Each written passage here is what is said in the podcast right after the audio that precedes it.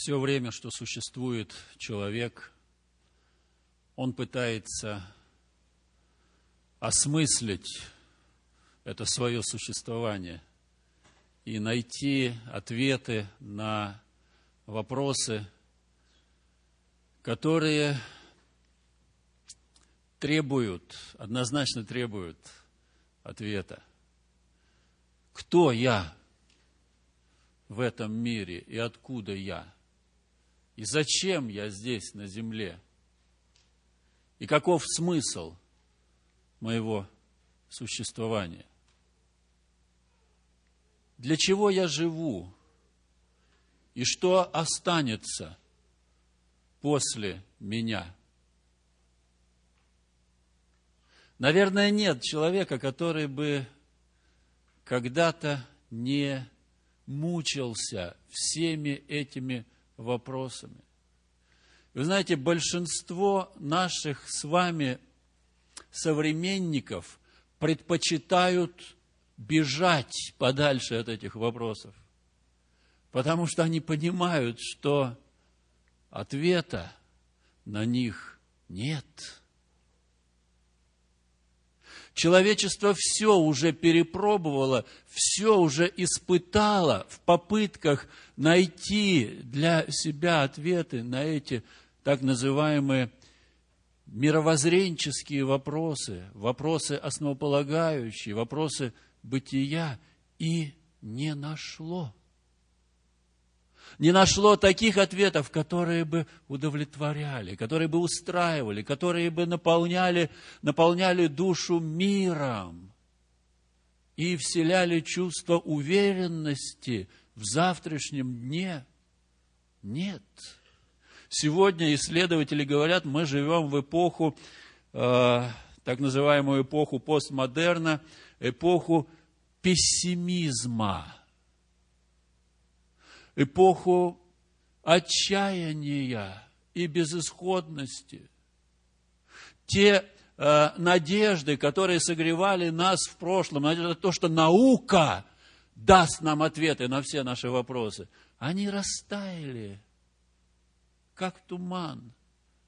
Наука создала больше проблем для современного человека, чем их разрешила – и то, что происходит сегодня в мире, оно не может не тревожить, не может не беспокоить всякого человека.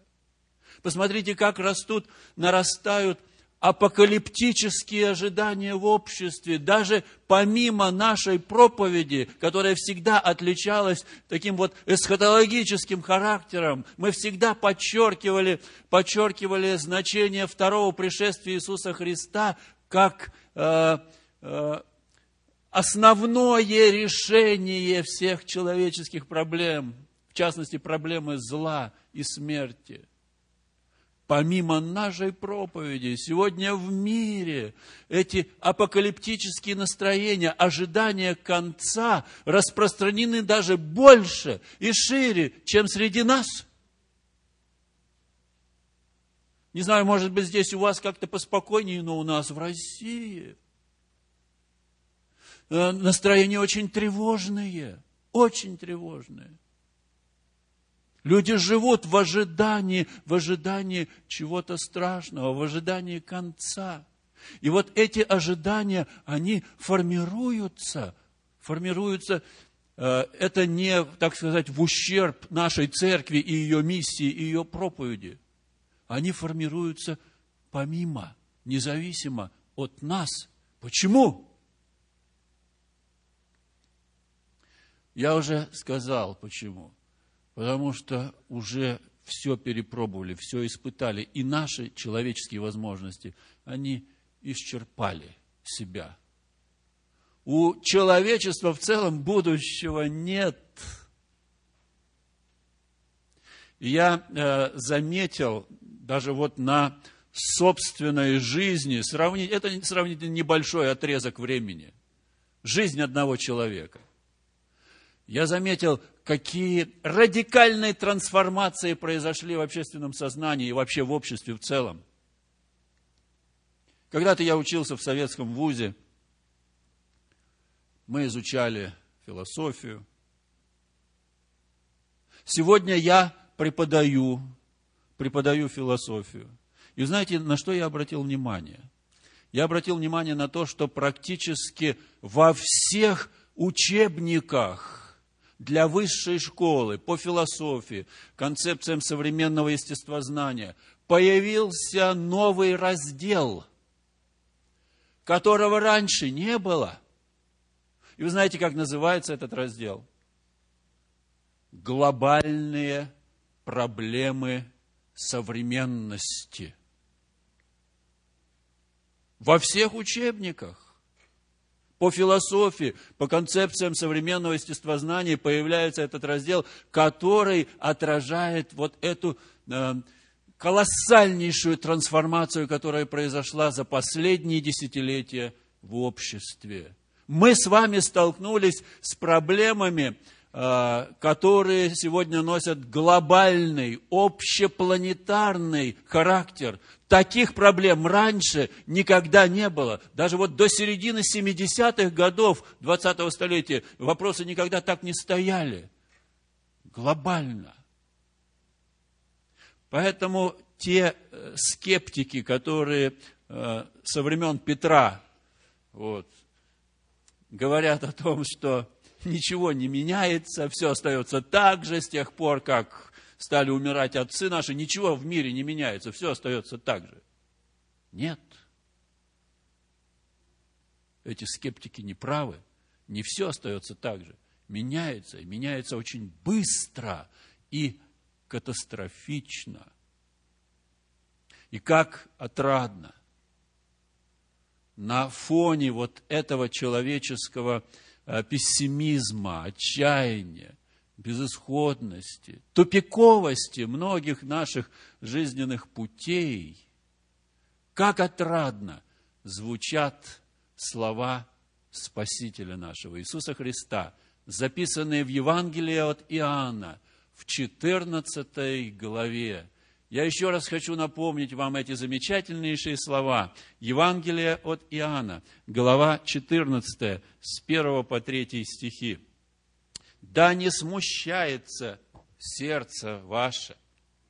Веруйте в Бога и в меня веруйте. В доме отца моего обителей много.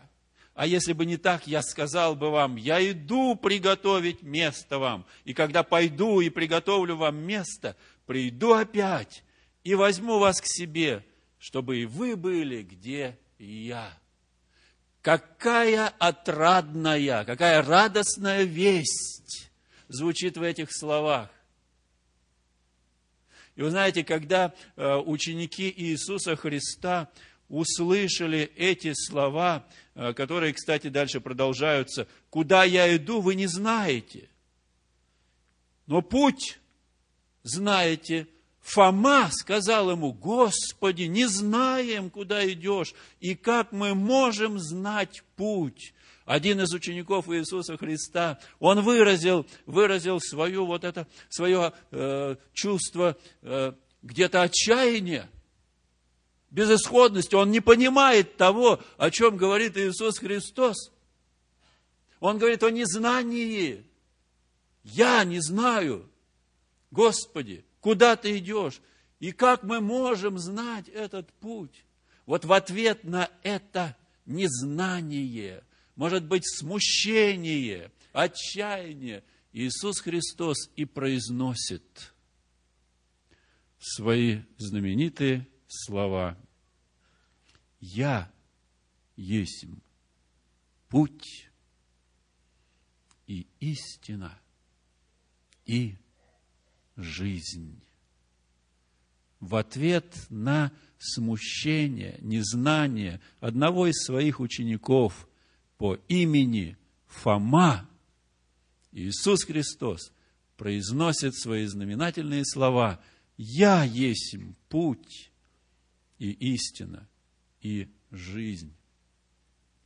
Три великих, три великих понятия объединены здесь, в этой фразе, путь, истина и жизнь. Я я специально подчеркнул, великих.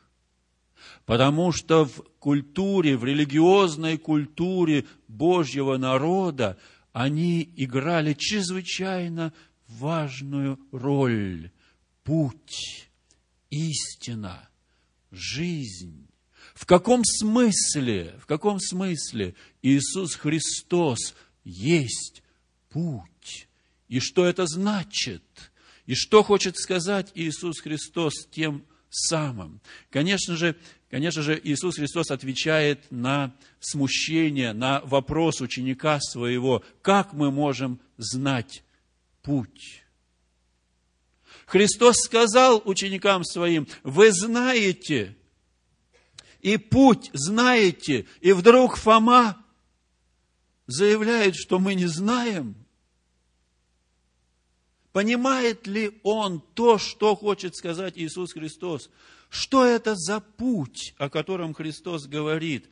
Вообще, слово «путь», э, как я уже сказал, в религии избранного народа имело огромнейшее значение.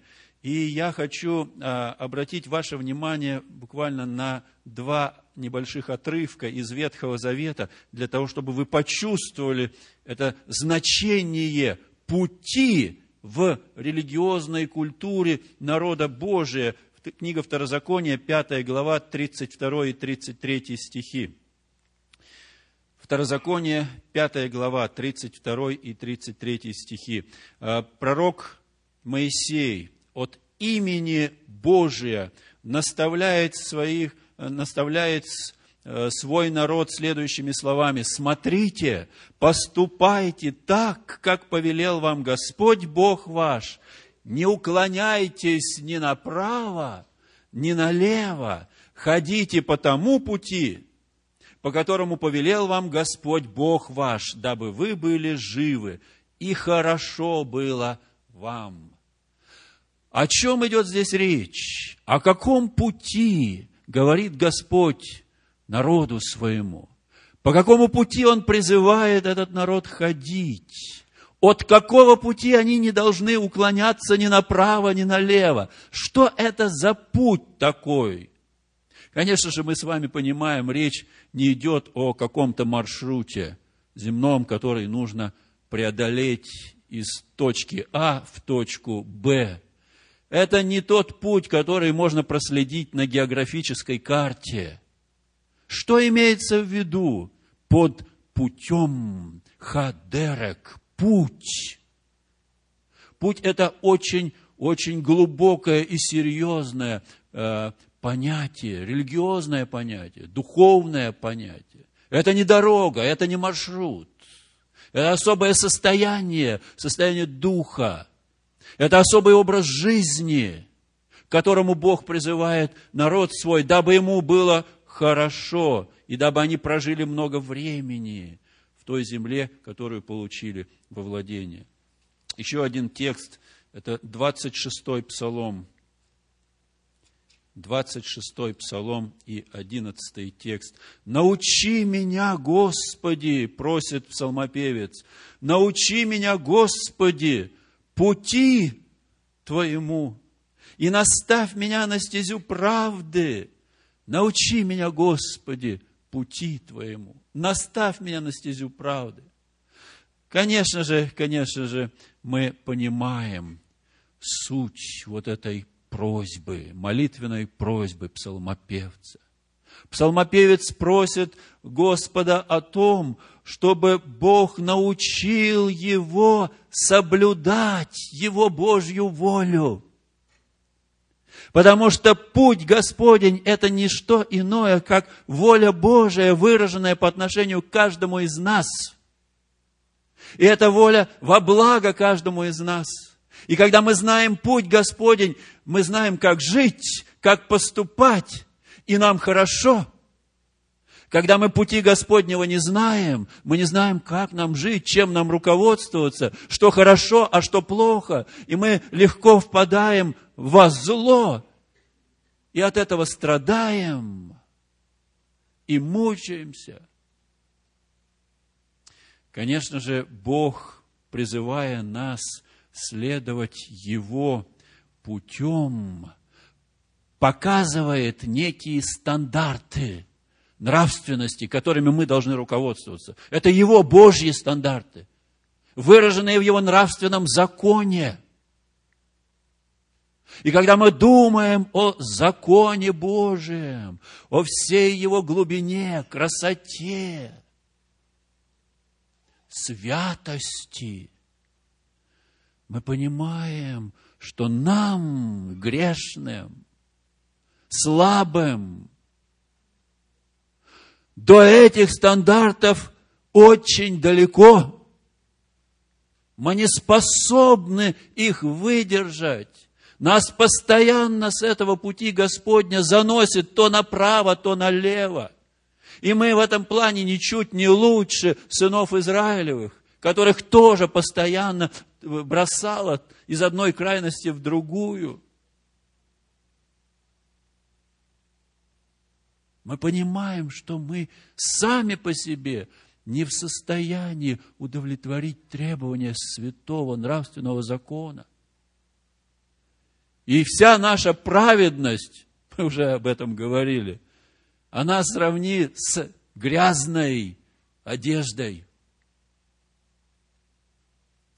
И сами по себе мы избавиться от этих грязных лохмотьев не в состоянии. Потому что как только мы их снимем, мы станем еще страшнее, еще уродливее в своей ноготе.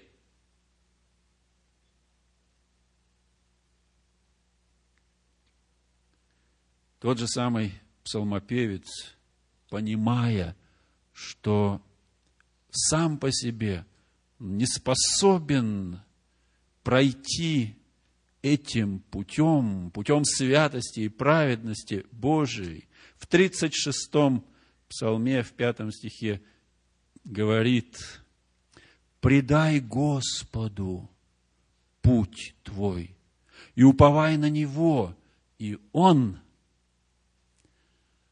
совершит. Он совершит твой путь, который ты сам совершить не в состоянии, потому что ты грешник по природе своей. Но если ты предашь Господу путь свой, если на Него уповать будешь, то Он, Господь, совершит Так вот, возвращаясь к словам Иисуса Христа, который говорит о себе «Я есть путь», мы вдруг понимаем, что то, что мы не в состоянии сделать, делает для нас Христос. Христос не просто показывает нам, каким путем мы должны идти, какими мы должны быть, что мы должны делать, а чего не делать. Он не просто говорит нам, где тот путь, по которому мы должны идти. Он нам говорит, я есть путь. Я прошел ваш путь, который вы не в состоянии пройти. Я прошел этот путь. Я есть путь. И какой отрадой для нас, грешников, осознающих свою греховную э, немощь, несостоятельность, звучат эти слова Иисуса Христа. «Я есть путь».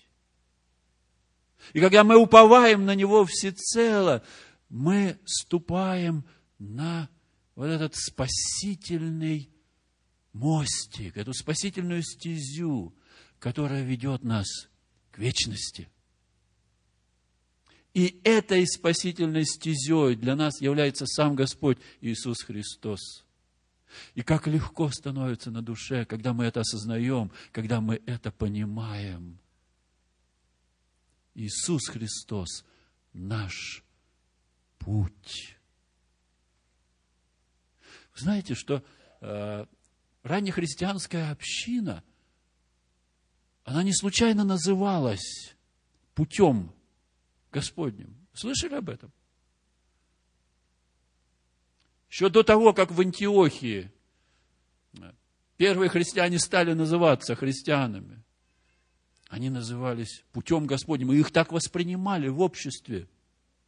Путь Господень.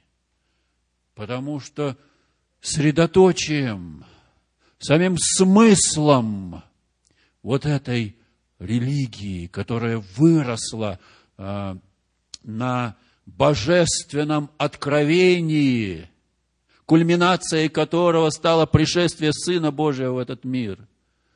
Смыслом этой религии был Христос. Сын Божий, Господь. Поэтому и путь Господень.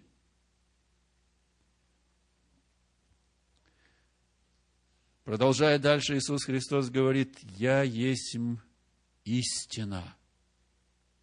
А что есть истина? Мы недавно в Заокском провели программу, евангельскую программу, которая транслировалась в интернет и через спутниковые, э, через спутниковые технологии. Многие, многие наши братья и сестры по всему миру могли э, смотреть эту программу. Э, я не случайно выбрал эту тему, что есть истина. Сегодня, сегодня понятие истины размыто – если кто-то говорит об истине, если кто-то претендует на знание истины, на обладание истиной, он в нашем обществе рассматривается как экстремист, фундаменталист какой-то, обскурантист. Он тут же вызывает подозрения, потому что в современном сознании истины какой-то, универсальной абсолютно истины нет – мы живем в эпоху плюрализма, множественности истины. Мы живем в эпоху, когда утверждается сознание, истина у каждого своя. Истина у каждого своя.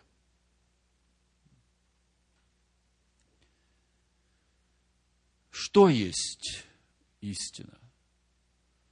Это неразрешимый вопрос в философии. Если открыть словарь, философский словарь, можно найти множество определений истины. И сама эта множественность свидетельствует о том, что человек не знает, что есть истина. Древние римляне договорились даже до своего знаменитого «in vino veritas», что значит «истина в вине», Да, нашим древним римлянам казалось, что когда они заливают свое сознание вином, и когда уходят все проблемы, и когда снимаются все вопросы в состоянии алкогольного опьянения, им казалось, что они и подошли к осмыслению истины. Вот она, где открывается, в этом состоянии кайфа, состоянии блаженства. Но не секрет, что это состояние кайфа и блаженства приходящее. И на следующий день, может быть и раньше, приходит другое состояние. Состояние так называемого похмелья, по-научному абстиненции. Это состояние, когда все то, что оказалось где-то далеко позади, вновь а, всплывает в твоем сознании, приобретает, приобретает еще более обостренный характер. К тем проблемам, которые ты пытался заглушить вином, присоединились новые проблемы – в том числе и проблема алкогольной зависимости,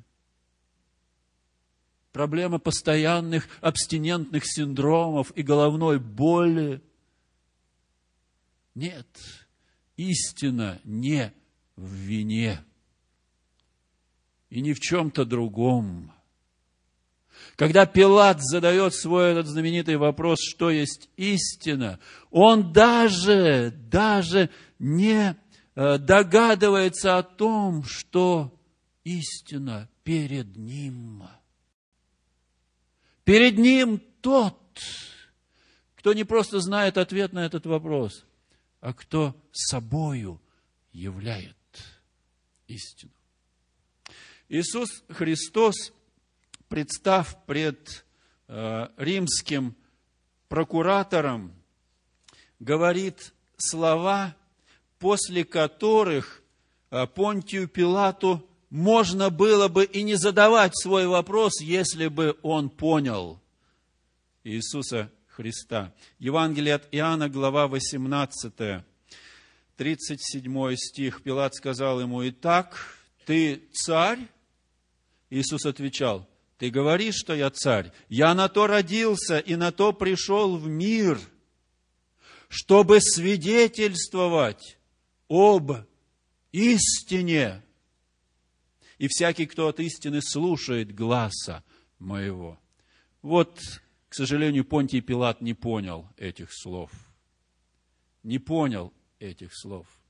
Иисус Христос этими словами говорит о своей миссии, с которой Он пришел в этот мир. И в чем она заключается? Основная миссия Иисуса Христа в том, чтобы свидетельствовать об истине. Что он имеет в виду под истиной Иисус Христос? О ком?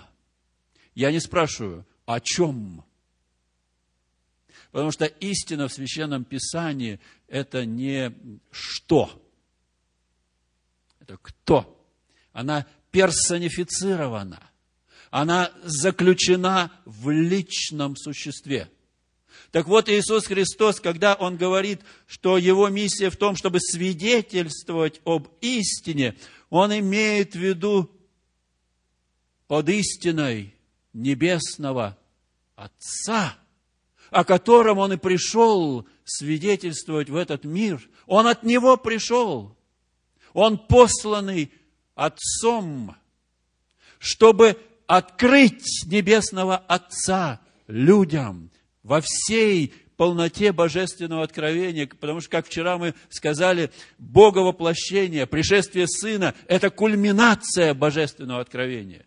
Никаким другим образом так ярко, так убедительно, так показательно и демонстративно Иисус, э, вернее, Бог себя явить человеку не мог, как только в Сыне. Потому что Сын – истинный Бог – Поэтому Иисус Христос и говорит, видевший меня, видел и Отца. Евангелие от э, Иоанна. Напомните мне.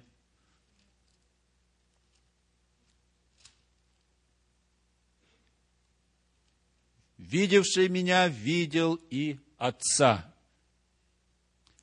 14 глава, стих 9. Если мы видим Иисуса Христа, мы видим Небесного Отца, невидимого, пребывающего в неприступном свете. Если мы знаем Иисуса Христа, мы знаем Небесного Отца. Наше богопознание совершается через Христа и во Христе. Вот в этом заключалась основная миссия Сына Божия, Иисуса Христа здесь на земле. Свидетельствовать об истине, то есть о Боге. И для э, э, детей Божиих, для сынов Израилевых, э, истина как раз-таки и заключалась в Боге. Пророк Иеремия в 10 главе описывает описывает, знаете, с таким сарказмом, описывает лже-богов, которых люди придумывают в своем воображении. Десятая глава книги пророка Иеремии. Вы, наверное, хорошо знаете этот текстовый отрывок. Э, там пророк пишет, как выглядит это божество, которое делает человек своими руками. Он прибивает его гвоздем э, к стенке, чтобы не шаталось. Помните, да? Он говорит о том, что этих богов носить надо на руках, потому что сами-то ходить не могут. Какой сарказм. Пророк говорит о том, что бояться этих богов не нужно, потому что они не могут причинить зла. И дальше он добавляет, и добра делать они тоже не в силах. И вот после этого описания, такого саркастического описания этих лже-богов, пророк заявляет, «Нет подобного тебе, Господи, Ты велик, и имя Твое велико могуществом». И десятый стих, «Господь Бог есть истина». Почему? Потому что Он Бог живой, и Бог, и Царь вечный. Поэтому никакой другой истины вне Бога, живого и царя вечного, Бога откровения нет. Истина только в нем, Боге. Иисус Христос, когда говорит о себе «Я есть путь и истина», Он утверждает свой божественный статус.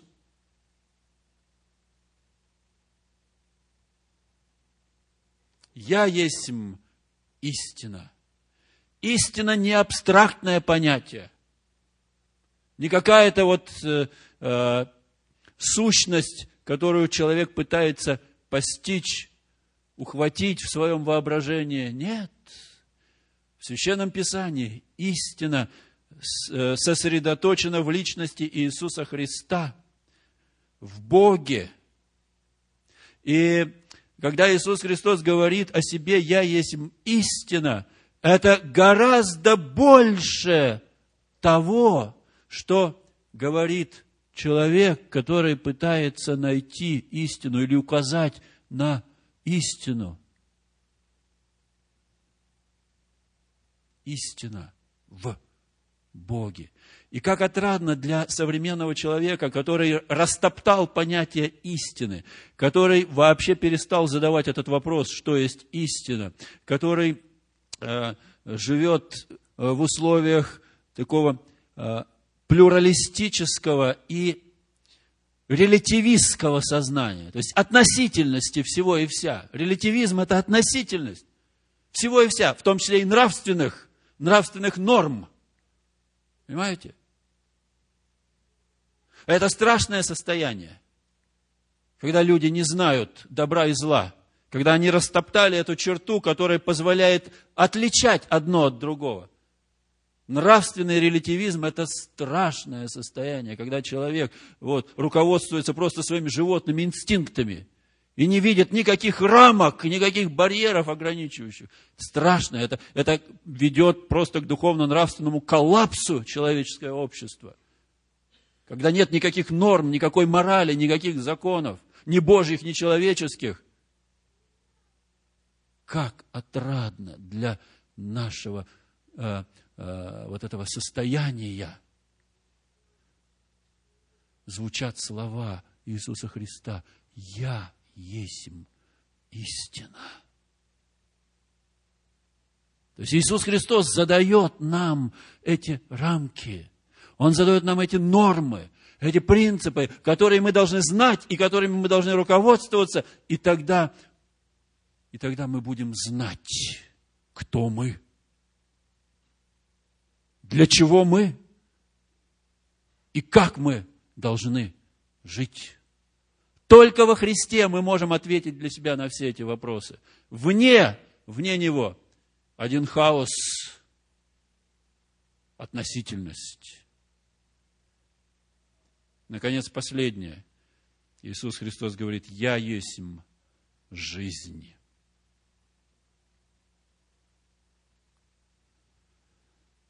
Знаем ли мы, что есть жизнь? Если я у вас спрошу сейчас, дайте определение жизни. Кто-то осмелится. Что есть жизнь?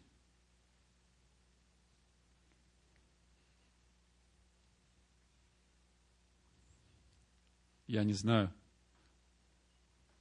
Я помню, э, в институте нам давали определение жизни на предмете общей биологии, профессор говорил нам, что жизнь – это особый способ существования белковых молекул.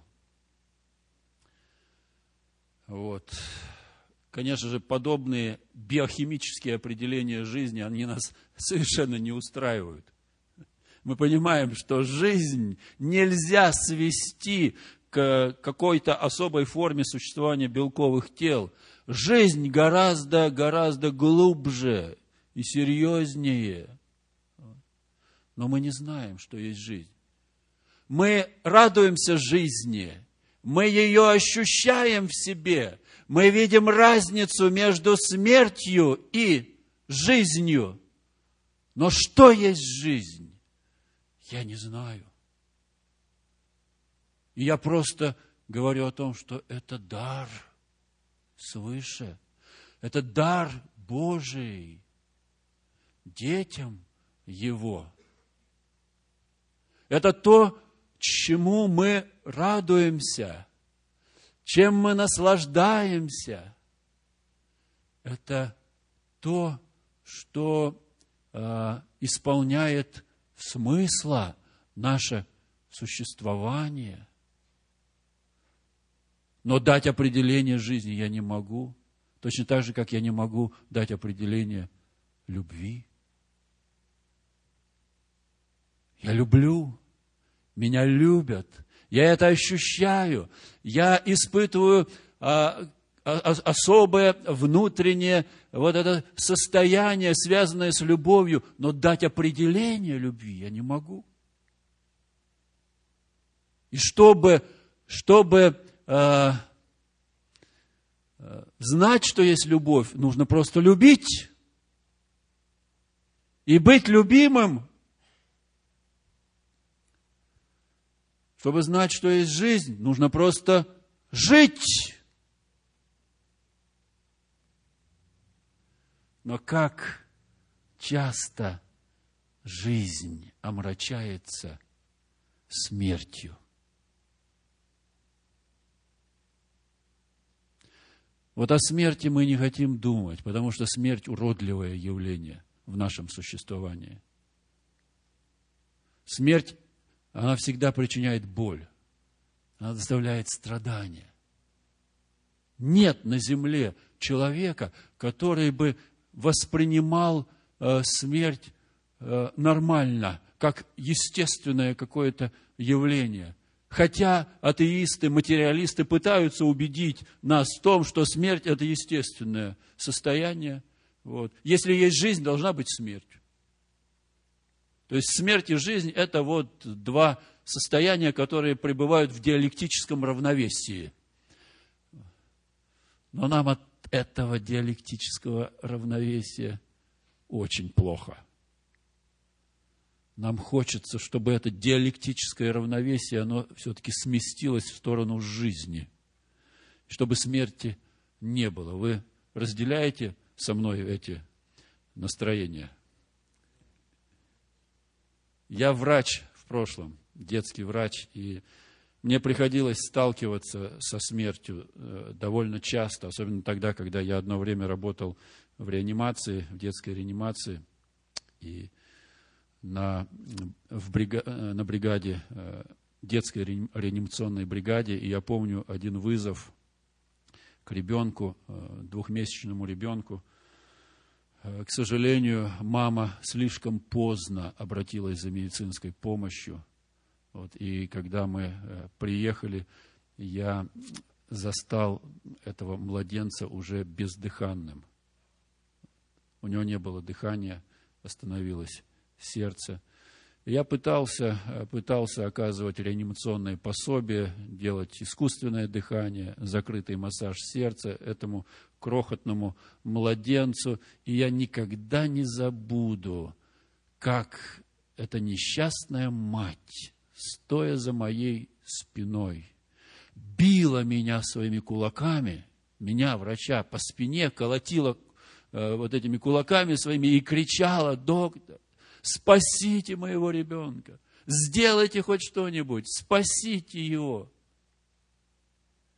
И я понимал, что я не Бог,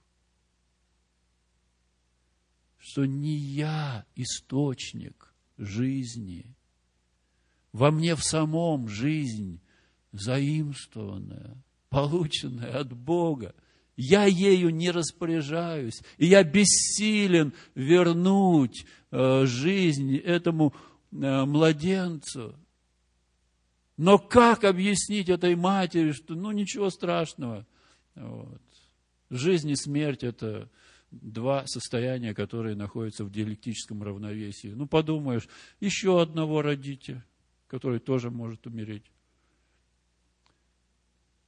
Это страшно, понимаете, говорить вот так на, на, на, на эти темы. Помню в, в Белграде, когда я приехал преподавать первый раз в нашу адвентистскую семинарию в бывшей Югославии, э, пошел я после обеда прогуляться и забрел на городское кладбище, старое кладбище. Очень красивые памятники, дорогие памятники. И мне бросилась в глаза надпись на одной плите, мраморной плите.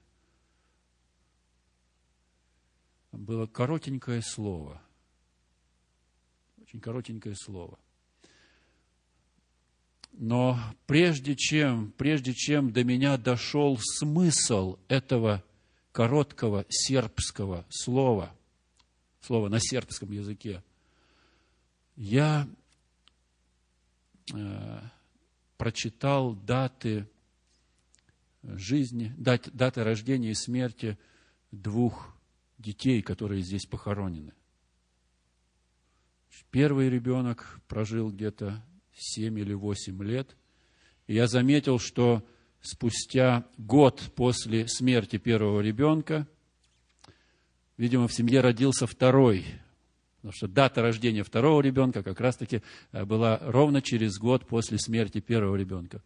Но и второй ребенок умер где-то в возрасте 9 лет. И они похоронены здесь вместе. И на, этом, на этой мраморной плите всего одно короткое сербское слово «зашто». Почему? Или за что? Это вопль родительского сердца. Сможем ли мы когда-нибудь объяснить э, человеческому сознанию и человеческому сердцу, что смерть – это естественное явление в этом мире. Все рожденное однажды должно умереть. Да никогда не сможем. Потому что смерть – уродливое явление. Ненормальное. И как отрадно на фоне вот этой нашей скорби, нашего бесконечного траура звучат слова Спасителя «Я есть жизнь, я есть воскресение и жизнь. Евангелие от Иоанна, глава 11, 25, 25 стих. «Я есть воскресение и жизнь, верующий в Меня, если и умрет, оживет, и всякий живущий и верующий в Меня не умрет вовек». Сколько здесь надежды, сколько здесь радости, сколько здесь упования. Я есть воскресение и жизнь. Сегодня весь христианский мир в преддверии светлого пасхального воскресения. В основе этого событие, которое перевернуло, перевернуло все в этом мире, которое э, повернуло процесс нашего жизненного пути вспять, если вся наша жизнь – это неумолимое движение к смерти, то благодаря воскресению Христову стало возможным движение в обратную сторону, движение к жизни и жизни вечной. А, это особое состояние, которое мы сегодня себе даже представить не можем.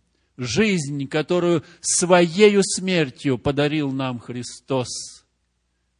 О себе он говорит, 10 глава Евангелия от Иоанна, «Я пришел, чтобы имели жизнь, и какую жизнь? и имели с избытком. Мы себе даже представить сегодня не можем, что такое жизнь с избытком. Благодаря Сыну Божию Иисусу Христу мы имеем сегодня жизнь, потому что Он победил смерть.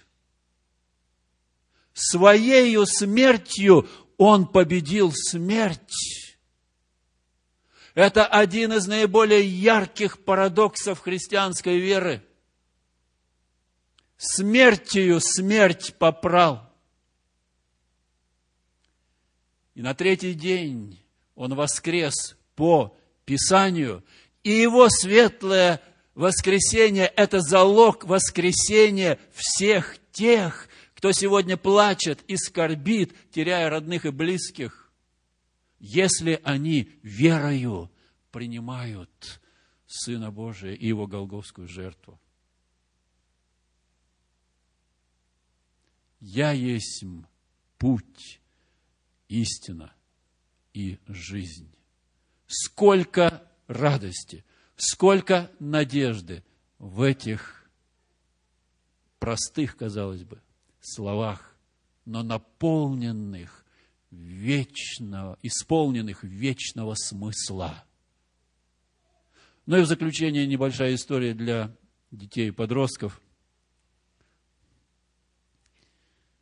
Я хочу рассказать об опыте одного человека, достаточно известного, это писатель 17 э, века, английский писатель 17 века, выросший в очень благочестивой семье, с детства э, воспитанный в христианских ценностях. Но, как часто бывает, как часто бывает во многих семьях, когда молодой человек почувствовал свою самостоятельность, он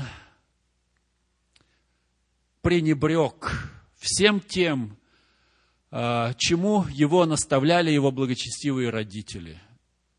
И он стал вести крайне распутный образ жизни.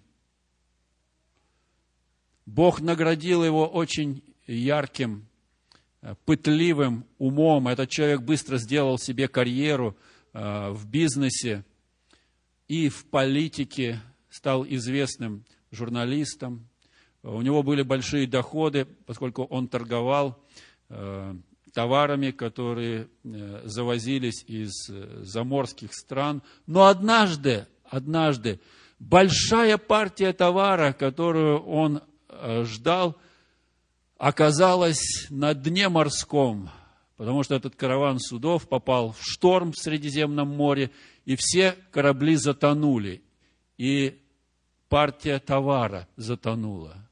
И этот молодой бизнесмен в раз оказался банкротом, потому что он занял большие деньги, чтобы, так сказать, вот закупить этот товар.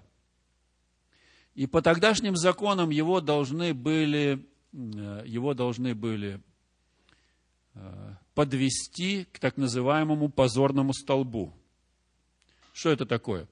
Э, да, в, на центральной площади Лондона – стоял столб, к которому э, привязывали э, людей, совершивших особо тяжкие преступления. Прежде чем выносился приговор, все желающие, все проходящие мимо имели полное право оскорбить этого человека, унизить, сказать все, что они о нем думают, имели полное право взять кусок навоза и запустить в него – или тухлый помидор, или тухлое яйцо. Вот так э, жители города могли глумиться над преступником, который удостоился э, вот этой чести быть привязанным к позорному столбу. И можете себе представить состояние этого молодого, амбициозного человека, которого ожидает позорный столб. Слава Богу, благодаря связям правительстве ему удалось избежать этой участи, быть привязанным к позорному столбу. И на какое-то время он образумился, вот, вернулся в семью, вот. но его хватило ненадолго. Спустя какое-то время он вернулся на прежний путь греха и порока. и распутство. У него опять дела пошли в гору, вот опять он стал известным. И вот так всю жизнь, пока однажды не произошел политический переворот, и он не оказался, не оказался в опале. А, а тут болезни навалились, он оказался в больнице, прикованный к больничной койке, никому не нужный и всеми забытый. И вот тогда, когда он лежал чуть больше 50 лет, еще в расцвете вроде бы сил, лежал на больничной койке, э, без всяких надежд на выздоровление, без друзей, без копейки денег, всеми забытый, к нему наконец-то и пришло осознание никчемности своей жизни.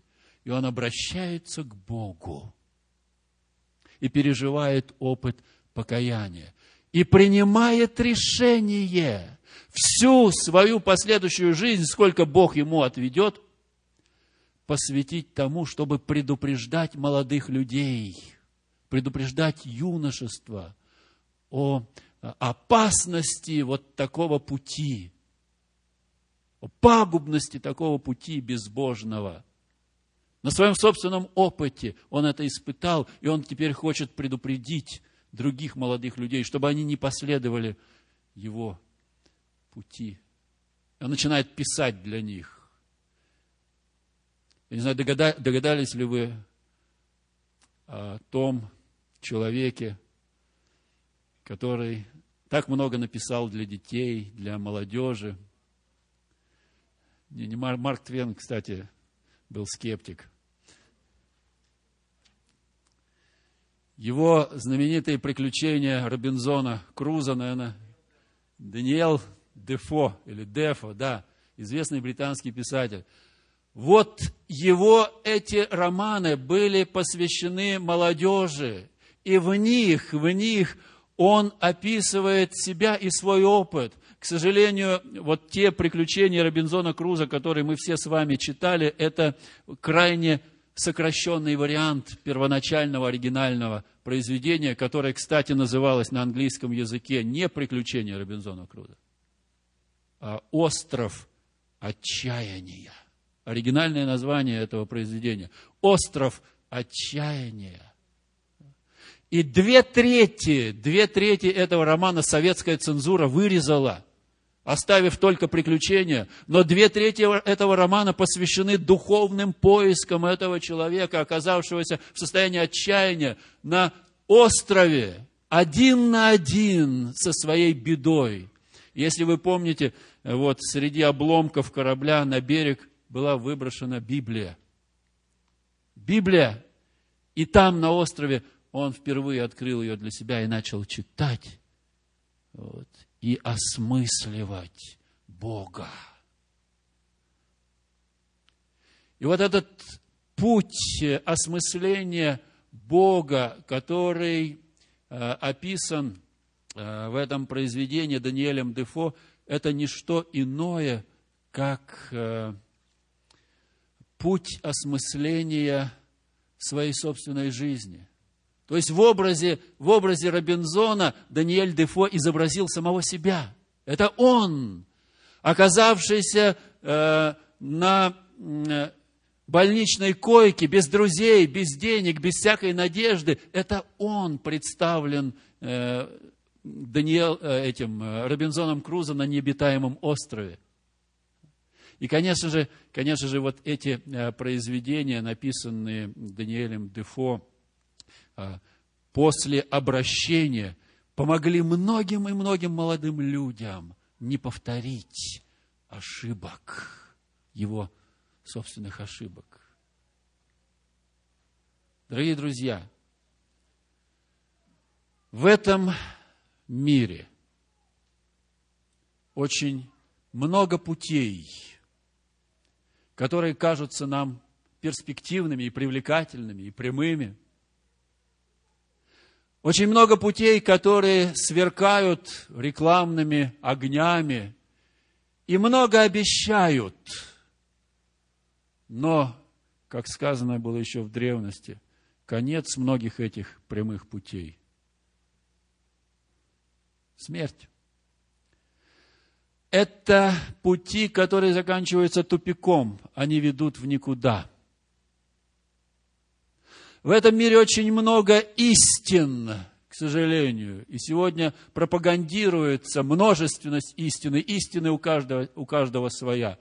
Но подобное понимание истины, опять же, заканчивается тупиком, ничем. В этом мире сегодня очень многие обещают лучшее качество жизни. Плати, только плати деньги.